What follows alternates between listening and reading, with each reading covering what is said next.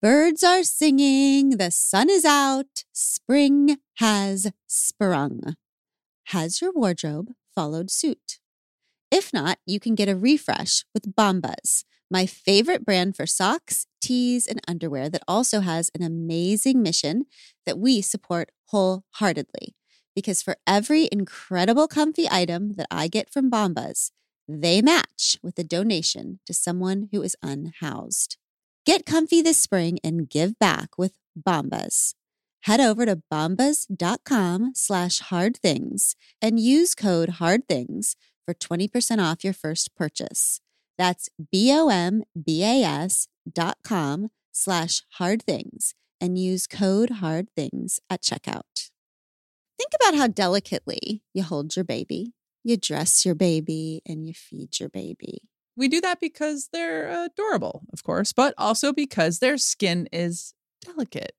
Know this there is only one diaper brand that we recommend to give you the gentle protective care your little one needs, and that's Pampers, the number one pediatrician recommended brand. Their Swaddler's diaper absorbs wetness better versus the leading value brand and provides up to 100% leak proof skin protection to keep your baby's skin dry, healthy, and beautiful. And when you use swaddlers in tandem with new Pampers free and gentle wipes, you'll keep your baby's skin healthy.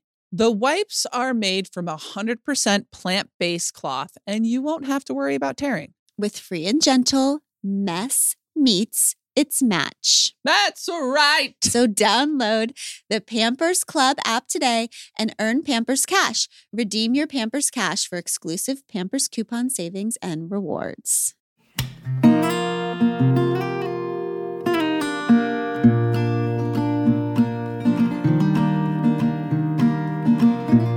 We're here. We are here. Welcome. We're here. We can do hard things. I don't think we've ever had a episode that was based on a love story. Mm. And this is a love story today. This is a love story about a woman and her husband, about a woman and her daughters, about a Mhm. woman and life. Mhm. And as Boz knows, because I read The Urgent Life for the first time months ago and just texted her immediately and said, Holy shit, I learned so much. And I couldn't wait to have Boz on the pod to talk to our pod squad because I feel like what we try to talk about constantly is just how to love and live deep. Mhm. How do we just suck the marrow out of life? And this is what Boz shows us. We hear all the time that, like, the harder and deeper and truer you stay close to truth, Mm. we're scared of that because it hurts so bad, but that is what it takes in order to experience the highs of life. And Boz does both. Yeah. Why don't you introduce Boz, Abby? Bozoma St. John is a Hall of Fame inducted marketing executive, author, entrepreneur, and, in our opinion, just a general badass. Bozoma's brilliant career has included roles like global CMO of Netflix, CMO of Endeavor, CBO of Uber, head of marketing of Apple Music and iTunes, and head of music and entertainment marketing at PepsiCo, crowned as the world's most influential CMO by Forbes. By far, her greatest achievement is raising her 13 year old daughter, Lael. Her highly anticipated memoir, The Urgent Life, is available now. Your life is one big love story. Yes, it is. And partly about Yes. you and Peter. Mm. I loved your book, and this part made me giggle so loud. You first met Peter at work, okay? Yes. And you Mhm. were hungry, and he was a bit of a smartass. And eventually he asked you out, and you said, If you read my favorite book, I'll go out with you. Yeah. Tell us about your first meeting, your first date, and the first real gift he gave you. Ooh, yes. Okay. Can I also just say that it was really hard to write this book? Mm. Uh, can I say that? Yeah. It was really, really hard. Because and I love the fact that you said that some of it made you giggle. Because that's that's really what life is, you know? Mhm. There's like the hard parts and the loss and the trauma, but there's also the giggles. Even today as I sit here and I, you know, every once in a while sporadically I'll think of him or something will remind me or Lael will say something and it'll make me giggle. Mhm. You know, so it's not everything that is like deep and dark and heavy. You know what I'm saying? Yeah. Yeah. And yeah, meeting him was one of those. it was so ridiculous. Like the fact that I married this man is like somebody. I should be, somebody should question me. You know what I mean? That- I- there should be some real questions about my uh, opinions and my way of evaluating people. Okay, because when I saw him, he just looked utterly. I mean, ridiculous is the right word. First of all, I was working for Spike Lee Mhm. at a company that was his agency inside of an agency. One of those big old agencies. Actually, remember the show Mad Men? Oh yeah. Mhm. Oh yeah. Mad Men was based on DDB. No so way. imagine that Spike has this little like group of people inside of a company like that. Okay. It's all black people Right. in there. You know what I'm saying? inside of this very white place. So the only time we interacted with the other white people was when we went to the cafeteria or to the mail room or some other place where there were other people. Otherwise, we were on an island by ourselves. hmm And so I went down to the cafeteria to get my breakfast, which was a very standard thing that I did. Okay, I ordered the same thing. I'm a creature of habit, right? What was it? was a look darkly toasted cinnamon raisin bagel, uh, two fried eggs, over hard, Right. very hard, not running at all, and two pieces of crispy bacon. Crispy no bacon. Mm. I love that That's part. correct. Don't forget the butter. Yeah. Okay.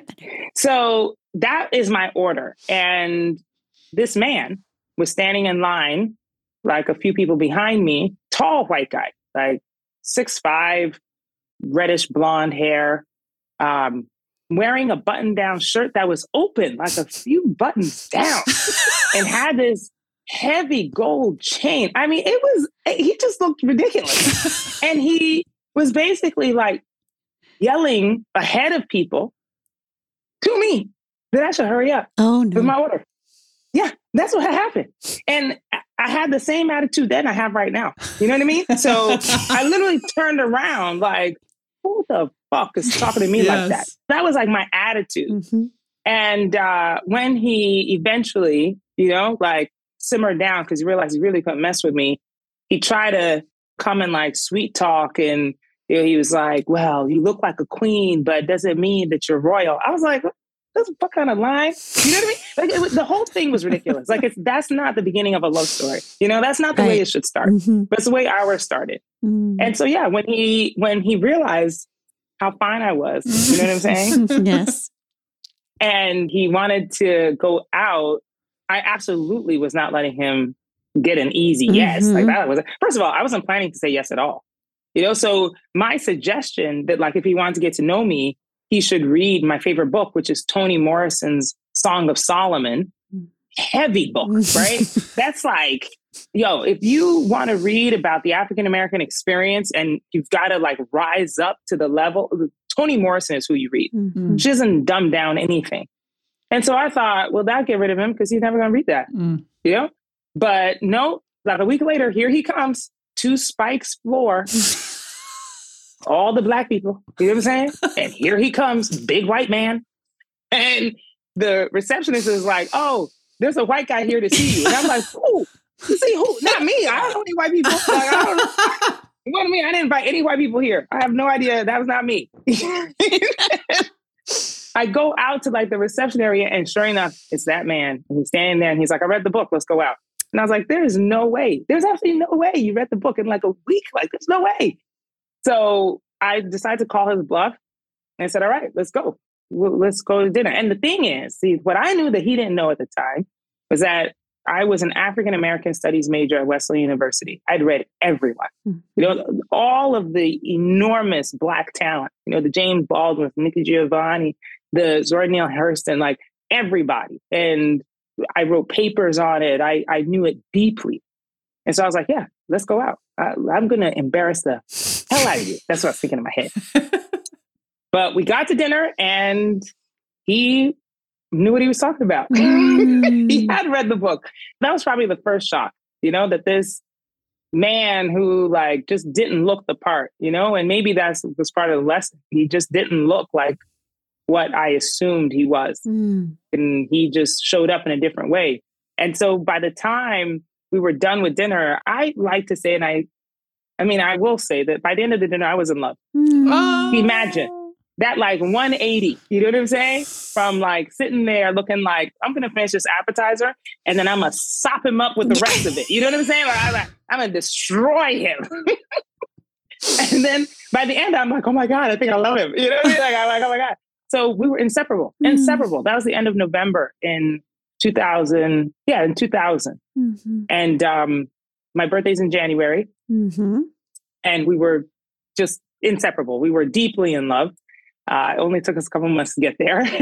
um, and as a present, you know, I was like, I really love my birthday, and I was hoping for some jewelry or you know something shiny. You know what I'm saying? Yes, I do. And yeah, hmm Mhm. we get to his apartment, and there's no tiny box. There's nothing that looks like it could have jewelry in it. There's only like something draped in the corner, you know, with all over with the sheet. And I'm looking at it like it's not even like wrapping paper. You know what I mean? It's literally like a sheet. And again, I'm thinking like, oh man, like uh, you know, I love this person, so I'm gonna give him some grace. But damn, I'm gonna have to teach him how to Yeah. how to gift me. You know what I'm saying? yeah, yeah. like right through my head. And isn't that so interesting though that how much we want to teach other people how to love us? Yes. You know what I'm saying? Like just Yes. relax and let the person love you. You know what I mean? Oh, God, I do. But in any case, I got maybe one of the best gifts I've ever received in my life, you Mm. know, under that wrinkled blanket that was thrown over something. Because when I took it off, it was Peter's painting, an interpretation of the Song of Solomon. The man had never picked up a paintbrush before in his life, and he painted Mm. what his interpretation was, and it, it is um, it is one of the most thoughtful, beautiful gifts I've ever received, and uh, it currently is hanging up in Lael's bedroom. Oh, Oh. God. So Ugh. So that's the kind of love we're dealing with here, people. So Mhm. you and Peter fall in love, a black Yeah. woman and a white man, Mhm. and a white man who wears big long gold chains. yes, And Yeah. as you begin to share your relationship with the world, things get tricky. Mm, mhm. You said Mhm. it felt sometimes like there is no peace to be found anywhere for you too. So, talk to us Yeah. about what you mean by that, like how our culture reacts and responds to Mhm. a Black woman and a white man in love.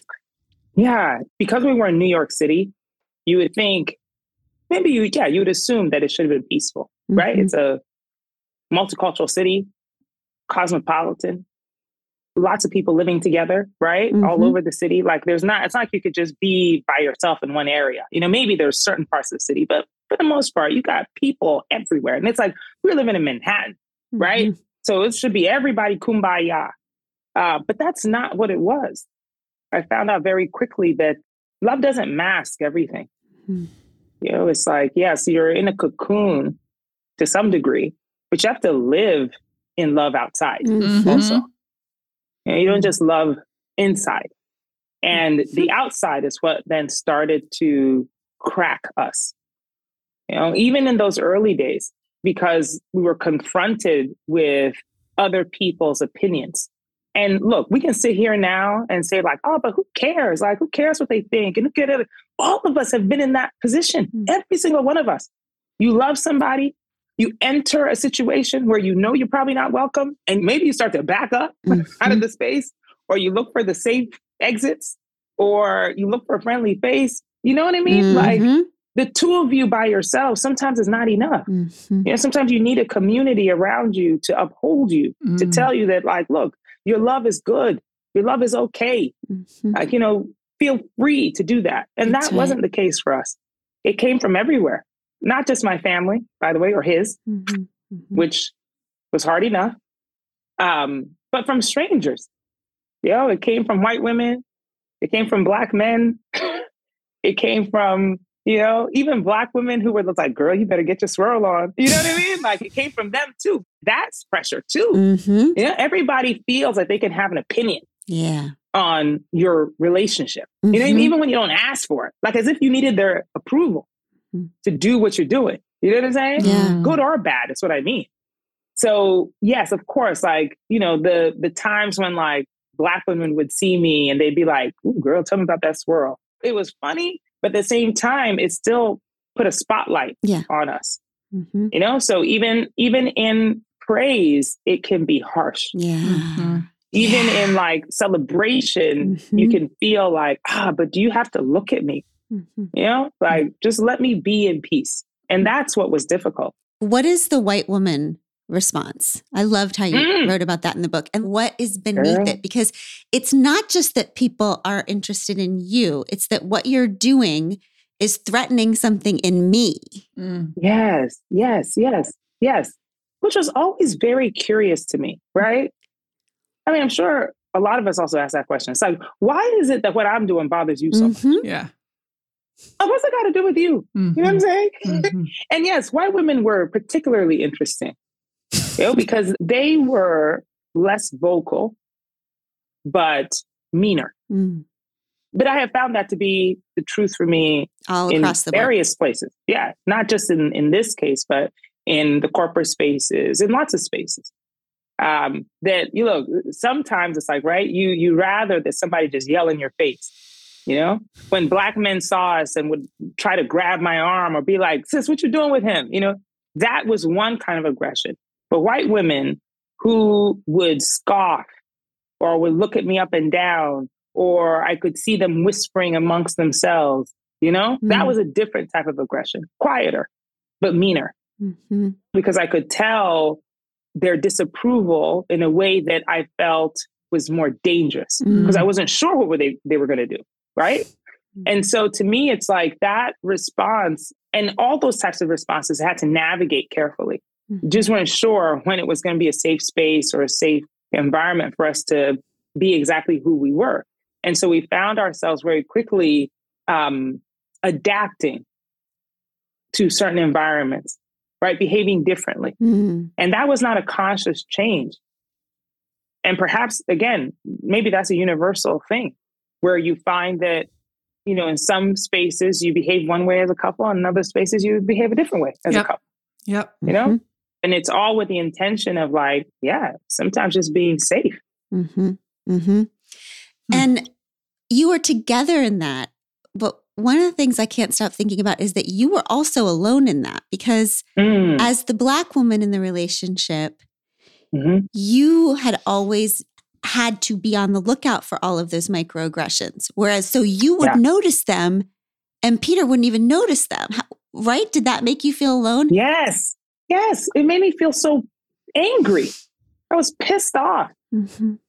because I think part of it also was that um, it was almost like he could do no no right in that. You know what I mean? Yeah. If I called it out and he tried to dismiss it, like "Ah, that's no big deal. You know, there was this one time I remember we were like in a fancy shop. I don't remember what designer it was, but you know, we are shopping and he was so excited. He was like pulling things Mm. for me and like, oh, you should try this on. This is gonna look great for you. And I saw a bunch of white girls over there, like just snickering and like, you know, I, I just knew I was just like, oh man, I don't even want to go into the dressing room because he's gonna make me come out Mm. and then they're still gonna be standing there and judging me with their eyes. And I just don't want I just don't want the thing, you know? Mhm. And when I told him about it later, like I got pissed off in the moment and we left and we didn't buy anything. And um, later on, he was just like, why are you so mad? You know? And I'm like, well, because of those white girls, you know? And he's like, oh, who cares? Like, who cares about them?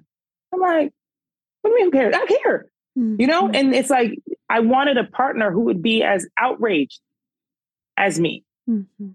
Or if it went the other way, where, you know, it's like, hey, I this thing is happening over here. And then if he wants to overreact, right? Or the time of a black man try to pull me from him, physically pull me from him.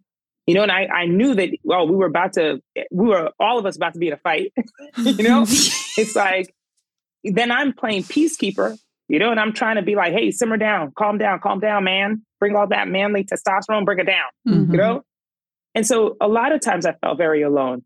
There was a, a time when we went to Ghana together Mm. and it was his first time there. And I was really excited for him to come because, of course, you know, Ghana is so important to me. It's where my parents are from, it's where my family's from, it's the basis of everything in Mhm. my life.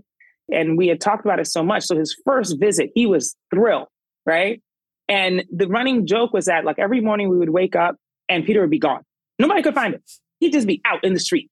You know, and then later on we go find him and he had made friends. He's over here holding people's hands, you know? And he just he was just adventurous.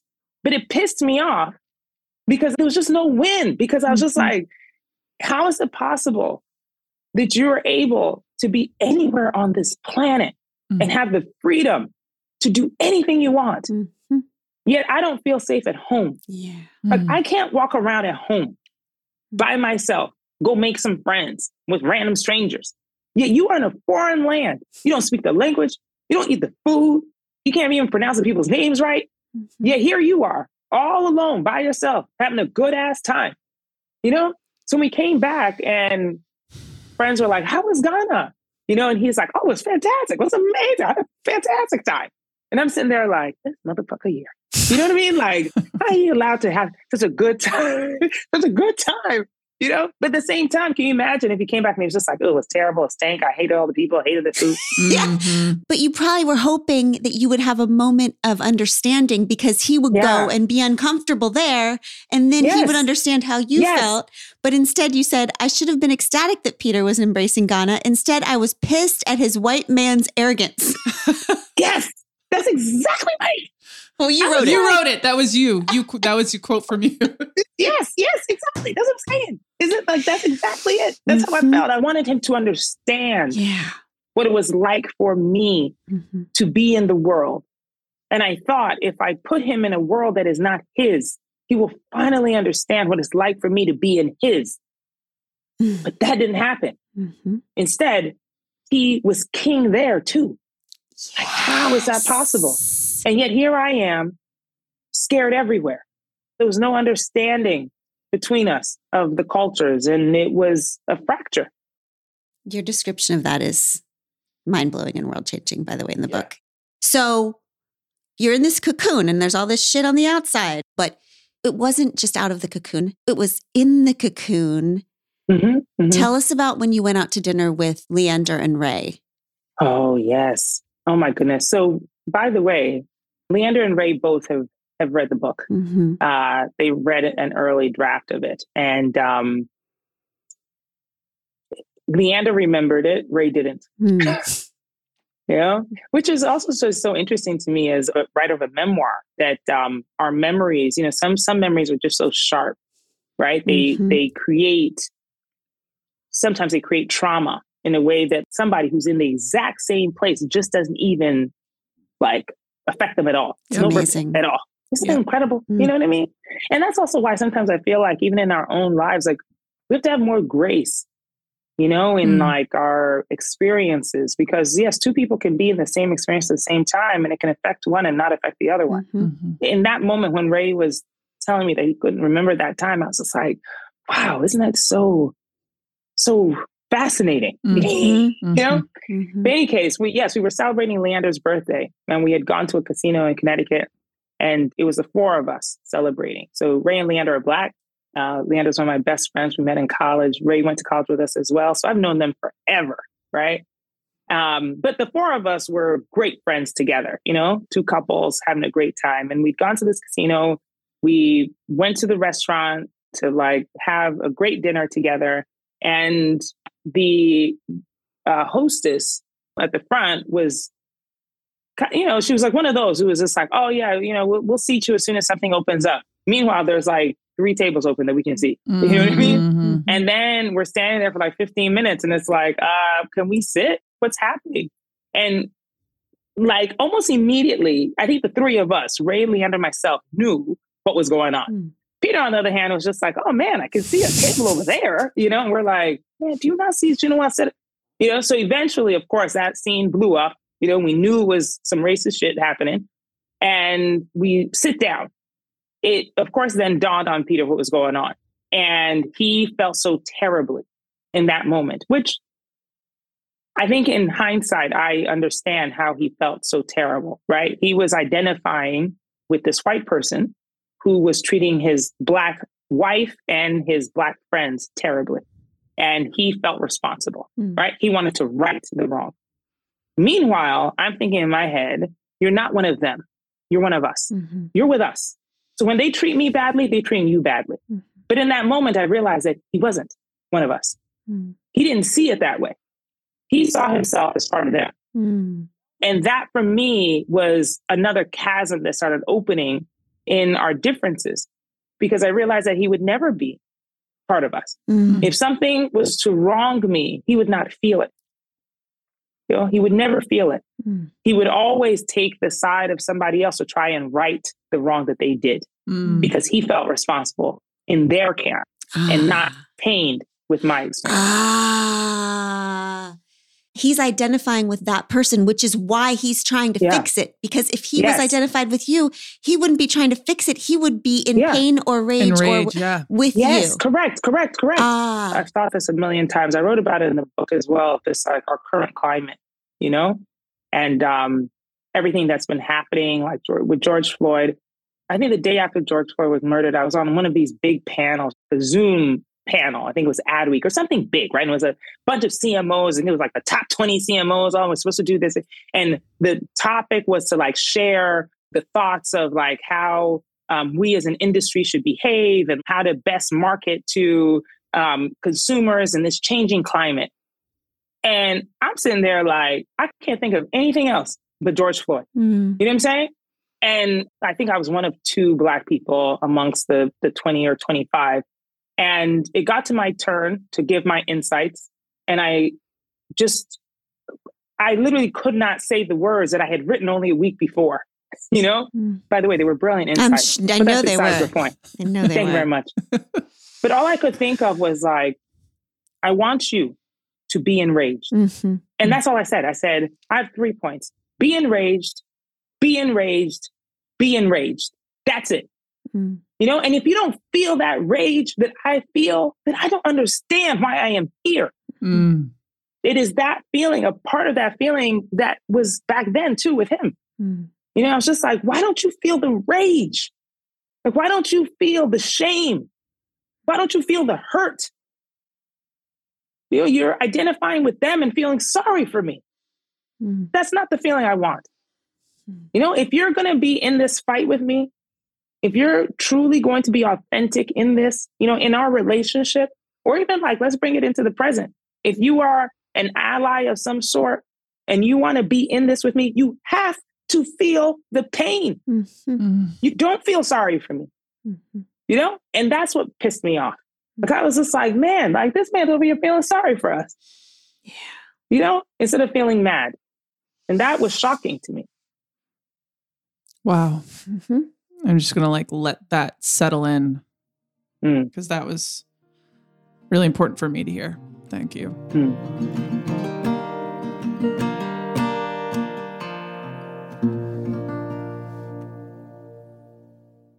Quick math the less your business spends on operations and multiple systems, the more margin you have, and the more of your hard earned money you get to keep.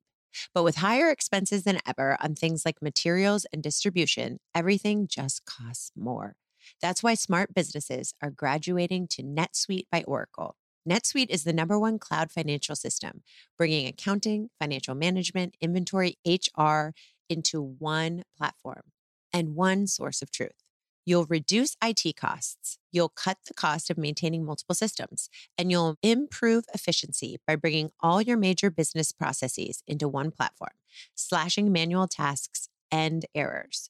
Over 37,000 companies have already made the move, and expenses don't slow down. So why should you? By popular demand, NetSuite has extended its one of a kind flexible financing program for a few more weeks. Head to netsuite.com slash hard things. netsuite.com slash hard things. That's netsuite.com slash hard things.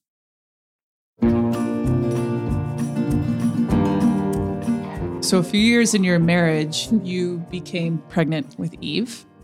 And I want Mm. to ask, what do you want to say about that time, about loving Eve and losing her? Yeah. Oh man, what a lesson, you know? Um Peter really wanted kids. He wanted kids immediately. I was the one who was just like, look, I'm young and beautiful. I don't want to mess this up. You know what I mean? And so I resisted for like five years, you know, in our marriage, which maybe doesn't seem like a long time, but like, you know, when you're in a marriage and somebody wants a kid, five years is a long Yes. time. You know, where I'm just like, let's go on vacation. You know, or like people like, well, what about this fall? And I'm like, ooh, that's fashion week. I don't think I want. You know what I mean? I got to be cute. Like I need outfits. You know, and I was like, you know, I was real religious with my birth control and the whole thing. So when I was late, I was literally like, am I sick? Is there an illness? Because like there's no way I'm pregnant, right? Um, and I am honest in in my storytelling that like, look, I was not happy to be pregnant. Mhm. Um, I cried. I cried for a long time. I cried for days. I don't think I even told my mom for like a week after I knew I was pregnant, you know? Um, but Peter was elated. He was so excited. And I think for me, it was the realization there were so many things happening at the time. All of these different experiences I've been talking about, you know, with like our cultural differences and some other difference we're having was making me question whether or not this was actually the partnership and the relationship I wanted. Mhm. I loved him very much, but I wasn't sure that like our relationship was actually going to last forever. Mhm. Uh, and I was scared of that. I hadn't voiced it at all to anybody. And then I got pregnant and I was like, oh shit, now I'm trapped. Mhm. Now I'm stuck here. And so those were the thoughts that were going through my mind. Um, but by the time it was unavoidable for me to tell people, you know, because I was hiding for a long time. That first trimester, I wasn't telling a soul. I told maybe my close friends and like, you know, my sisters, but like that was it. And so then it was obvious in the second trimester and I had to tell my colleagues. And so, you know, it was like a slow build for me in terms of like coming to terms with the fact that I was going to become a mother. And every appointment that we had, you know, to hear the baby's heartbeat or to do the checkup was another one where I was like, okay, all right, I'm getting closer and closer. You know, I'm starting to understand this. And by the way, can I pause and say that I, I wish that women who decide to become mothers or who are pregnant or, you know, who go through that experience, um, or any partner, I guess, anybody who becomes a parent, that's probably a better way to put it. I wish we would talk about that more, Mhm. Mhm. be more honest about that. Because it's not always rainbows and sunshine Mhm. when you figure out that you're pregnant. Even if you're in a quote unquote traditional situation where you should feel happy, Mhm. you know, it's like, w- what does that even mean? You know, it's like, look, you as an individual, like sometimes you have to uh, acclimate to a situation, you know, that you're in. And we don't talk about the misery of that Mhm. or like what happens. And I, for one, I think everybody on the outside would have been like, you're in a five year marriage, you got a great husband, you got a great job, you live in Manhattan, you can afford like whatever you want. Why wouldn't you be happy to be pregnant? There's nothing wrong with you. But I didn't want to be, Mhm. Mhm. you know, but I felt trapped and I felt like I had to be. Mm. So every appointment did get me closer and closer to feeling like I could do it.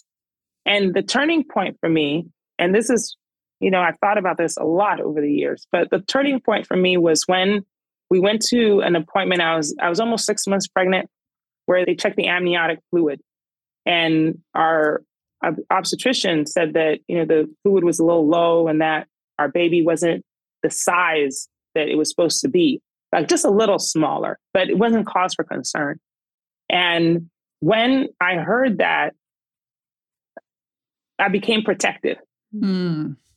You know, it was a turning point for me where I was just like, oh, wait, hold on now, hold on. Okay. Now this is not just like some foreign object that I'm like fighting against. Oh no, now now my body might be betraying us. Yeah. Mm. And it's like, I can talk shit about my family, but don't you talk shit about my family.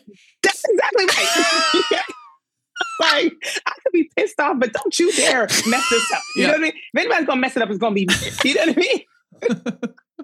it was just a turning point where I was like, oh wait, hold on. Oh, okay, no, no, no. Let me figure this out. You know? And by the time my illness was diagnosed, I had severe preeclampsia, early onset preeclampsia, and had to be rushed into the delivery room. I had to be given the Pitocin and all the um, drugs to induce labor. And oh, it's like that. That was me and her, Eve, fighting against what was happening to us. Mhm. I felt like it bonded us in that way. Whereas Peter, on the other hand, we had switched roles, you know, because unbeknownst to me at the time, the doctor had told him that he had to choose one. Mhm. He had to choose one. He was either going to lose me Yeah. or he's going to lose Eve. And which Mhm. one was it going to be? And I now can understand the impossible situation that he was in. By the time, all I knew was the decision, and I was livid. Yeah, that's right. You know, not just mad that he had chosen me over her, but that I didn't have a voice in the right. decision. Mhm. You know, the fact that he made it on his own and then informed me. Mhm. And I thought, well, what would I do now? You know, even as we have a lot of discussions these days about choice, you know, and it's like, what, what do you do in that situation? And if you have a choice, what do you do? Which one do you make? And of course, there was no guarantees that if he had chosen the baby, that she would live either Mhm. you know? So he chose his wife. And it was so devastating to me. Hmm. I think in that moment, all I could think of was the fact that um, that I was maybe being punished Hmm. by God. Mhm. You know, that I was like, well, maybe if I had better appreciated the tremendous gift of motherhood, of having a child, that I wouldn't be in the position to lose it. Mhm. And maybe, maybe somebody thinks that's irrational, but it was the only way that I could make sense of a situation that didn't make any sense to me. Mhm. I said, well, everybody has babies, right? Like, right? My my mom had four, my sister had a couple, my aunt had like nine. Everybody has babies. Nobody ever talks about the challenge. Nobody ever talks about things that go wrong. I didn't even know about preeclampsia, Mhm. you know? And then all of a sudden here I was like being forced to give birth when I didn't want to. And so all I could think of was like, it's gotta be God. Mhm. It's got to be God Hmm. who said, You don't deserve this. You didn't want this, right? And now I'm taking it. Mm. That's all I could think. And so in that moment, I prayed. I prayed and I begged. I did all of the things. I cried. I railed. Oh, I was holding myself. I, could, I can still feel it in my body. You know, her kicking and fighting, and me trying to hold contractions. And eventually when she was born uh you know she didn't she only took a breath. Um and all i could think about was the fact that god failed me. Mm. i thought i was asking for help. Isn't that what god wants us to do? Be vulnerable. Lay our burdens at the throne of god and ask for help ask for forgiveness. Then you'll be saved right? That's what that's what we're taught Mhm. in christianity anyway and i thought i was a good christian but god god didn't god didn't listen to me Mhm. and in that moment my relationship with god also changed Hmm. Hmm. And how? Mhm. How do you feel differently about God now than you did then? Hmm. And how does Lael work into all of that? Ooh, you know so here's the thing god and i are really homies Mhm. okay I know. I know. like, yeah, we're homies. We're homies. Yeah, we're homies in that, like, I can be mad at God. I don't always have to like God. Mm. You know, and maybe that sounds blasphemous to some people, but, you know, like, I feel like that's my homie. Sometimes you're mad at your friends. Mhm. Doesn't mean you don't love them, but you get mad at them and you don't want to speak to them for a while. And sometimes that's how I feel, Mhm. you know? And even at that point, I was so angry. I was angry at everything. I was angry at God. I was angry at my obstetrician. I was angry at Peter. I was angry at my body. I was, I was angry at everybody. And the only way that I felt like I could rectify any of it, because, you know, I wanted to take things into my own hands and like control everything, was to get pregnant again. Mhm. Mm. Because I was like, aha, that is the solution. And again, everybody said no. My Mhm. obstetrician was like, what the hell are you doing? Peter was like, oh, absolutely not. I was like, you better lay down, brother. We we about to get pregnant. Okay. That's what that's what oh, we're gonna do. Okay, because I'm ovulating and that's what was happening. you know? And, um, and even, you know, my mom, like everybody was just like, don't you think you should take some time? Like da da da. And I was like, no, no, no, I'm gonna get pregnant right now. Mhm. And so three months after Eve died, I was pregnant with Lael. And almost as soon as I found out that I was pregnant, again, I was like, "Oh shit, no, no, no, no, no, no, no, oh, no! I don't want, I don't want to do that. I don't want to do it right now. I don't. No, I was kidding. You know what I mean? Because it was so scary. Yeah, I was like, "Oh my gosh, now I got to live nine months with this thing. Ugh. What if something happens? You know, what if I get sick? How am I gonna know? What if I lose this one? Mhm. You know, and so the fear of that was as intense as the grieving loss of Eve. And those two things living inside of me, and then also living within Peter, created an impossible situation in our home. Mm-mm.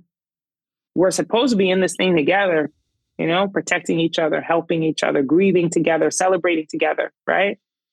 Um, we found ourselves in opposite corners Mm. because here I was like feeling like my body betrayed us. My body betrayed Eve. It was my fault. And then I was like, well, God, you had something to do with this too. So you make sure that this baby lives. You know, but then at seven months, pregnant with Lael, here I go again. Hmm. More preeclampsia. And um, at that point, I was like, hey, look here, you. This is me to God. Just don't do this again. I promise you, that you don't do this to me. I will not survive this. And I made God a deal. I said, if he gave me this baby, I would name her for him. And that everywhere I went, I would tell, I would tell people that God is the reason that she lived.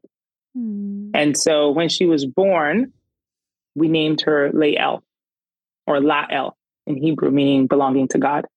Mm. And for me, it was my contract. Mhm. You know, I was like, okay, I will do this if you give her to me, Mm. if you protect her in the world. And honestly, it has been somewhat freeing also, you know, of the fear of her life. I don't know if that makes sense. Yeah, it does. I think as parents, you're always worried, right, about your kid. Like they're outside, you're like, oh my God, they safe. Like, blah, blah, blah, blah. Yo, that's God's kid Mm. that's walking around outside. Mm. Okay. I dare you to mess with her. Like that, that's not even mine. That's God's kid outside. So Okay. Name, named after God. That's God Jr. Okay. So you, you God Junior. God Jr. That's that's who's walking around. Okay. you want to mess around with her? That's that's on you. That's between you and I don't know. I'm out of it. That's And then me. when she gets in trouble at school, you can be like, God, that is your child who Yeah. did that at school. That's today." correct. And, Mhm. and yes, when she does something, I'm like, Lord, what you gonna do? Because this one right here, what you going on? You grounded? I don't know what you want me to do. you know, like Oh, so Yeah. freeing. it's so freeing, Ugh. so freeing.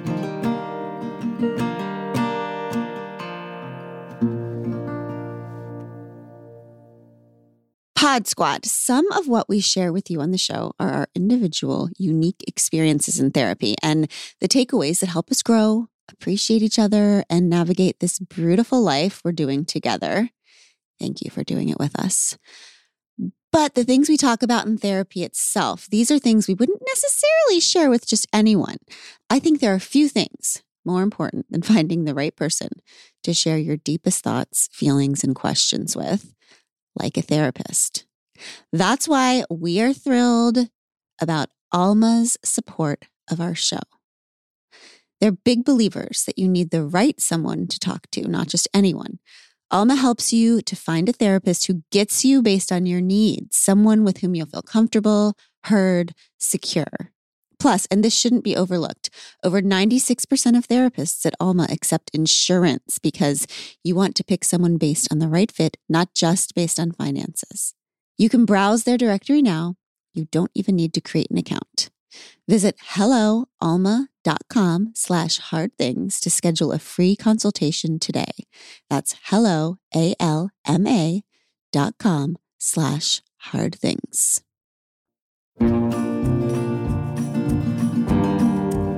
So, after so much beauty and love and pain and loss, you decided it was time to separate From Peter. from Peter. Yeah. How did you know it was time? And how did you know Hmm. that separating was the right kind of hard? I mean, Boz, this is the question we get so much from Yeah. people. From how do you know? Because it's hard to stay, it's hard to leave. I How do you know which one is the right? Yeah. I battled it for so long. It was not like overnight where I was like, you know, I'm out of here. Mhm. You know, I thought about it for a long time. Lael was just over a year old um, when I told him that I wanted to separate, and it was terrible. Mhm. You know, it was awful. Um, it- and gosh, I don't even know how to describe it because even in that conversation, there was a point of clarity for me that I was just like, oh, yeah, no, this is the right thing to do, Mm. you know, because our understandings of what we wanted in marriage it, were so different. And there were so many things that I still didn't know about him. You know what I mean? Mm. we were in the conversation about separating and he was basically saying but why do we have to there's so many married couples who are miserable let's stay together I remember that part. and i literally was just like who am i talking to Yeah. Like what do you mean? I don't want to be miserable. I don't. And you can you can say that it's a fantasy to be in a relationship where you're happy all the time. I know that's not realistic but i also don't want to feel like this Mhm. forever. Mhm. you know and so for me that was the that was the breaking point. Uh, there was actually one day i was looking at Lael and thinking like she will never know me as the happy person. She'll never know me as the person who's like you know carefree and loose and playful because that's not what i was in our relationship at that point i'd become more closed Mm. angry i was resentful Mhm. holding on to things. You know, and look, I'm not gonna just blame him for it. It was me. It was me also. I couldn't let go of certain things in our relationship. And there were chasms that I also let spread. Mm. And so by that point, I was just like, man, for her and for me, I got to get out Yeah. because I want her to know me as like the effervescent, bubbly, fun person That- Mhm. her dad fell in love with. Mm. you know, she would never know me as that if I stayed. And so in that conversation, I I knew that it was time to go. It was difficult. And the thing is that I I also wanted to at the same time I wanted to protect his heart. So I didn't say I wanted a divorce, even though that's I knew I wanted. Mm. I wanted him to come to that realization, which was so stupid of me because like I mean seriously. Like again, why do we think that we can control other people's I don't know. You're just going to set him up to have it be his own idea. Can you Um, imagine? Exactly. I was like, you know what I'll do? I'll make it his idea. Like, how? How are you going to do that? I should have just said it, but I didn't. You know, I Mhm. just said, oh, let's just, I think we should separate for a while and figure things out and see. You know, but all that did was drag this thing out for a Mhm. long time. You know, and then there were other challenging issues that come as a result of that. Even though we became great co parents, you know, I ended up moving. We were living in um, Edgewater at the time, and I ended up moving back into Manhattan, and he stayed in Edgewater. Lael's daycare was in Edgewater, so I would go and drop her off, and then go to work, and then we'd figure it out. You know, so Hmm. we ended up figuring out how to how to do life as a separated couple. It almost felt like we were still married, just living in two places. hmm Maybe some sort of like you know romantic 1950s movie or something like that. Yeah, it's like kind that. of a dream. You're onto something, Boz. Hey, I'm Um, sitting right here. Oh no, no, no, babe, not you. I'm thinking of other marriages. Like Yes, other marriages. other marriages, Other marriages. for exactly. sure. Yeah, yeah, yeah, yeah. But you know, that was not going to work. I mean, obviously, Right. it's like you know, when when you know I wanted to see other people, here I was hiding and sneaking around like I was cheating on him. hmm That's not healthy either. Yeah. And there were several times when we had to confront that, and it was it was not a great situation. But yeah, it's like I I knew I had to go because I needed to be the best version of myself, and I Mm. was not the best version of myself in that marriage at that time. Hmm.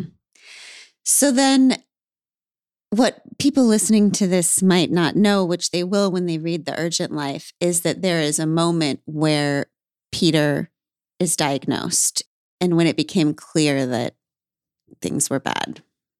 Yeah.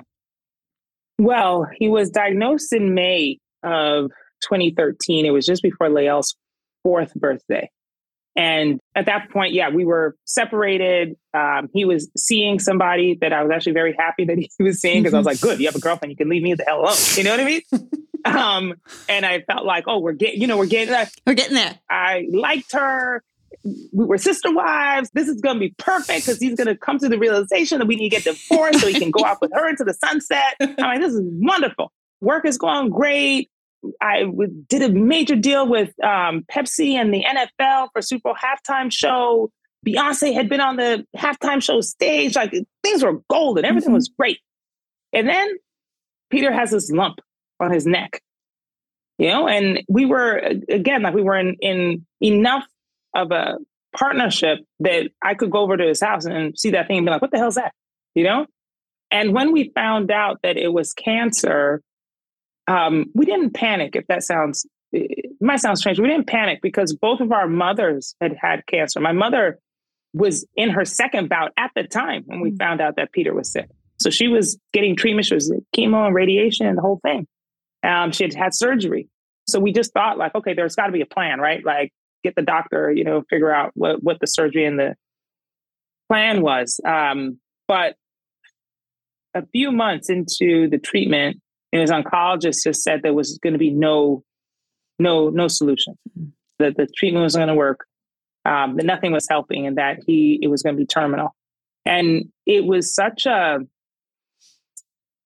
I don't even know how to describe what that moment was like because I was sitting at the office when his mother called me from the hospital. And you know when somebody calls you and they have something terrible to say, but they won't tell you? Yes. Mm-hmm. I hate that. And I was like, I hate that. Mm. But again, I think of it, I'm just like, well, what what else should she have done? Right. Right. She needs you know, mm-hmm. like, what, what else could she she probably couldn't say the words herself mm-hmm. either. But she told me to come to the hospital. And I came down from Purchase, New York to Manhattan, Memorial Sloan Kettering. And Peter was in there. And um, as soon as I walked in, I knew. I just knew it. I knew it. And all I could think of was like, gosh, it's like the years ahead of us that we wouldn't have. The loss, not just to us as a family, but to Lael, what he wouldn't be able to do with her. Mm-hmm. Such a great dad, you know, that they would be so robbed of that. In my book, I talk about my relationship with my father, which is, you know, complicated. he's, it's beautiful. He's, it's um, beautiful too. It's beautiful. Yes, yes, very protective, mm-hmm. you know. Um, but I love that guy. Mm-hmm.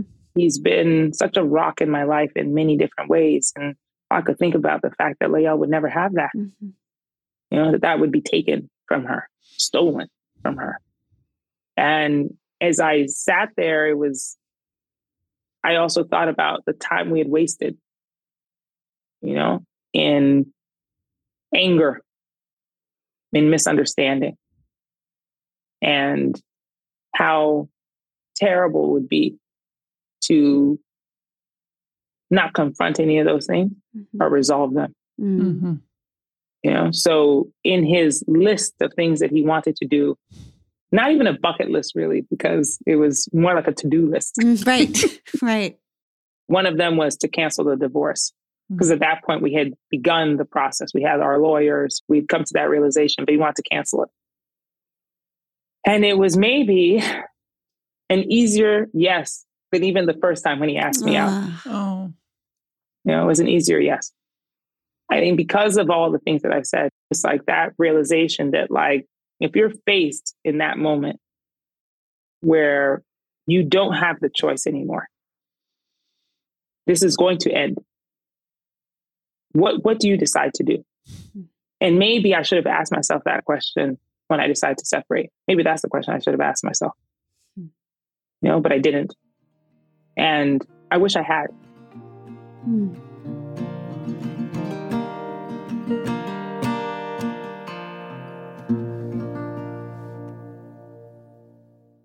There's a lot of subscription based stuff nowadays, which is great. You might get one as a gift. You might really want to try something during a trial period. You might even make the occasional impulse buy. But what happens when you forget you signed up for this platform or need to cancel after the trial period on the platform? For me, I can never even find where I signed up to begin with. It gets overwhelming, but Rocket Money is here to help. Rocket Money is a personal finance app that finds and cancels your unwanted subscriptions, monitors your spending, and helps lower your bills so you can grow your savings. Rocket Money has over 5 million users and has saved a total of 500 million in canceled subscriptions, saving members up to $740 a year when using all of the app's features. Stop wasting money on things you don't use. Cancel your unwanted subscriptions by going to rocketmoney.com slash hard things. That's rocketmoney.com slash hard things. rocketmoney.com slash hard things.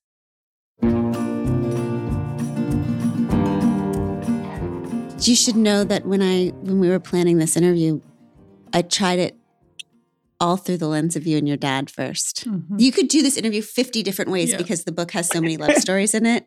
But some next Yeah. time I see you, we're talking about you and your dad. Ooh, Oh. yeah. So much there. So much there. so much, so much. And just the the way that through your family of origin or your relationship with Peter and Eve and Lael, your commitment to showing up for the people that you Mm. love Relentless. in the hardest, most relentless. There's a moment, and unfortunately, we're almost out of time, but I do want you to talk about this because it made me Mm. think about the beginning of the story of your love story when you begged Peter to write letters to Lael. Oh God. Yeah. and he couldn't do it. And that Mm. made me think of earlier when, like, you're noticing the hard things and he's not. And is there something Mm. about being the arrogant, entitled white man, right? is there really, like, is there something about, yes, there is a privilege of walking around like that.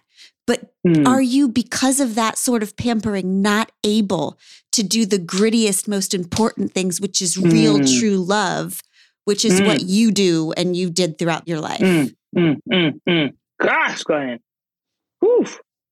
There, I mean, there there is there is something in it, you know, which is that um, I think as a black woman in this experience of life, I do always, by society standards and probably ingrained into my own because of that, serve other people first Mm.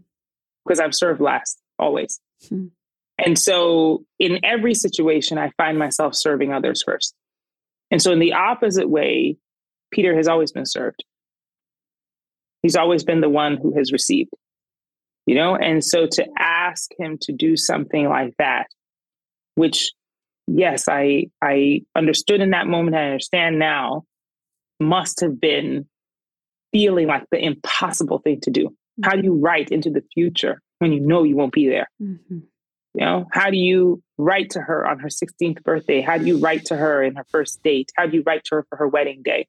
How do you write for her maybe when she has her first child? How do you write for her when she graduates from high school? How do you write for her when she has a heartbreak? How do you write these things knowing that you're not around? Mm-hmm. I can understand how that'd be painful, but it is the sacrifice. You know, it is being in a position where you are serving someone ahead of yourself. And to me, that was so painful because I thought, gosh, even in like the last bits of life, like show this immense love. Hmm. You know, I, I knew that he had it. I was like, it's in there. I have felt it in so many different ways. He's been thoughtful in so many different ways. And I was angry at him for that. Hmm. And truthfully, in some ways, I still haven't forgiven him Right. for that. Because there are moments now where I wish I had a letter. I wish I had something to give her, Mhm. you know, to be like, your dad thought of you at this moment. He wanted you to have something of his, his words Mhm. because there are things that are happening now, which when he died, I would look at her and think, gosh, she doesn't even know the magnitude of what she's lost. She's no idea. And it will come to her slowly over time. Like the things that will happen that she will then say, oh man, I wish I had my dad. You know? There was um, a moment uh, about, gosh, maybe four or five months ago. She's at a girls' school here in LA and she, you know, has made some new friends and they'd gone out on um, like they'd gone to like Six Flags or one of those parks and her friend's dad had taken them. And they were standing in line waiting for the ride and the friend's dad said that he, you know, or somewhere in the conversation it came out that he's from Boston or grew up in Boston. And so Lael was just like, oh, my my dad, you know, it's like he's from Worcester, um, but he lived in Boston for a while. And I think she was trying to find the connection, right? And he said to Lael, you know, it's like, oh, we're we're we're in Boston. And so she was looking at him like, hmm, I don't know. Mm. You know, like, is that moment where she was just like, oh, I don't know. I don't know. And I don't think he meant to be insensitive, but he said, well, how, how do you not know where your dad is from or where he lived? You know, so she came home, she was heartbroken. Um, and we're talking about it and talking through it. And she said, you know, I don't remember his voice. Mm. And I, I, I like just everything. Like I was just like, oh my God. So here I go. Like I'm looking through videos. I'm trying to find something, you know. And in that moment, I was so pissed because I was just like, why don't I have a letter? Why don't I have something Mhm. to give her from him? So, so that she knows that he loved her. He cared about her. He like, that's all he thought about. And so even today, I struggle with that to try and forgive him in the moment where he was reaching the end. And I'm sure all of the things that he was also contending with and that he couldn't do that bit. I still have to forgive him for that. Hmm. I don't know. I insist, Pod Squad, that you get this book, The Urgent Life. The way that you live and love and celebrate. It's like Boz is proof to me that when you stay with the hard truth, you get the sparkly stuff too in like equal measures Mm. because you no one has seen a woman celebrate like this woman celebrates. It's That's right. we need to do a whole uh, interview on that at some point, please. Just what Okay. in the holy hell? Just go follow her on Instagram and you'll see. Any birthday Boz Oh, has. and happy late birthday, by the way. Wow. Yes, thank you. Thank you. Um, yes, Impressive. yes. Celebrate. Thank you for the offering of this book. Thank you for teaching us how to love and live Mm. Relentlessly in both. relentlessly and urgently. Yeah. Yeah. Oh, You're beautiful. Thank you so much. Thank you so much. I, I am so appreciative of this time to be able to talk to you about this, to be able to connect in this way, because I just feel that, like, as in our human experience, it's not just like you have to experience the same thing I experienced in order to feel the things. You know what I mean? Like, when we talk about relationships and how it feels to be in it, uh, we all have our things. There's always like that piece where it's like, oh, yes, I felt that before, Mm, you know? yeah. or like you don't have to have lost your spouse to cancer to understand what it feels like to be mad at somebody Mhm. right and then something happens to them and then still be angry Yeah, at them That's right. you know it's like i'm not bringing mother teresa out here you know what i mean like i'm still pissed off Mhm. and there's some times when i have to sit there and be like girl you gotta let that go and i'm like no not letting it go i'm not I'm, I'm not i'm still mad and knowing that i have to figure out how to continue to live my life and be celebratory of him with my child and make sure that she understands that he was human Yeah. and not just like this big saint that everyone is wrapped in like rose colored glasses, Mhm. you know, because that's also what happens in death. But all of us have experienced something in that vein where we are trying to reconcile our feelings over something we lost or someone we lost. Yeah. And so I'm really appreciative of the opportunity, not just to write this, but to talk to you about it. Mm, Thank you. thank you. Pod Squad, we will see you back next time, but there's no way the next episode will be better than this one. So there, you've been warned. Bye. Damn, Boz. Oh, I love you guys. I love you. If this podcast means something to you, it would mean so much to us if you'd be willing to take 30 seconds to do each or all of these three things. First, can you please follow or subscribe to We Can Do Hard Things? Following the pod helps you because you'll never miss an episode, and it helps us because you'll never miss an episode. To do this, just go to the We Can Do Hard Things show page on Apple Podcasts, Spotify, Audacy, or wherever you listen to podcasts, and then just tap the plus sign in the upper right hand corner or click on follow. This is the most important thing for the pod. While you're there, if you'd be willing to give us a five star rating and review and share an episode you loved with a friend, we would be so grateful. We appreciate you very much. We Can Do Hard Things is produced in partnership with Cadence 13 Studios.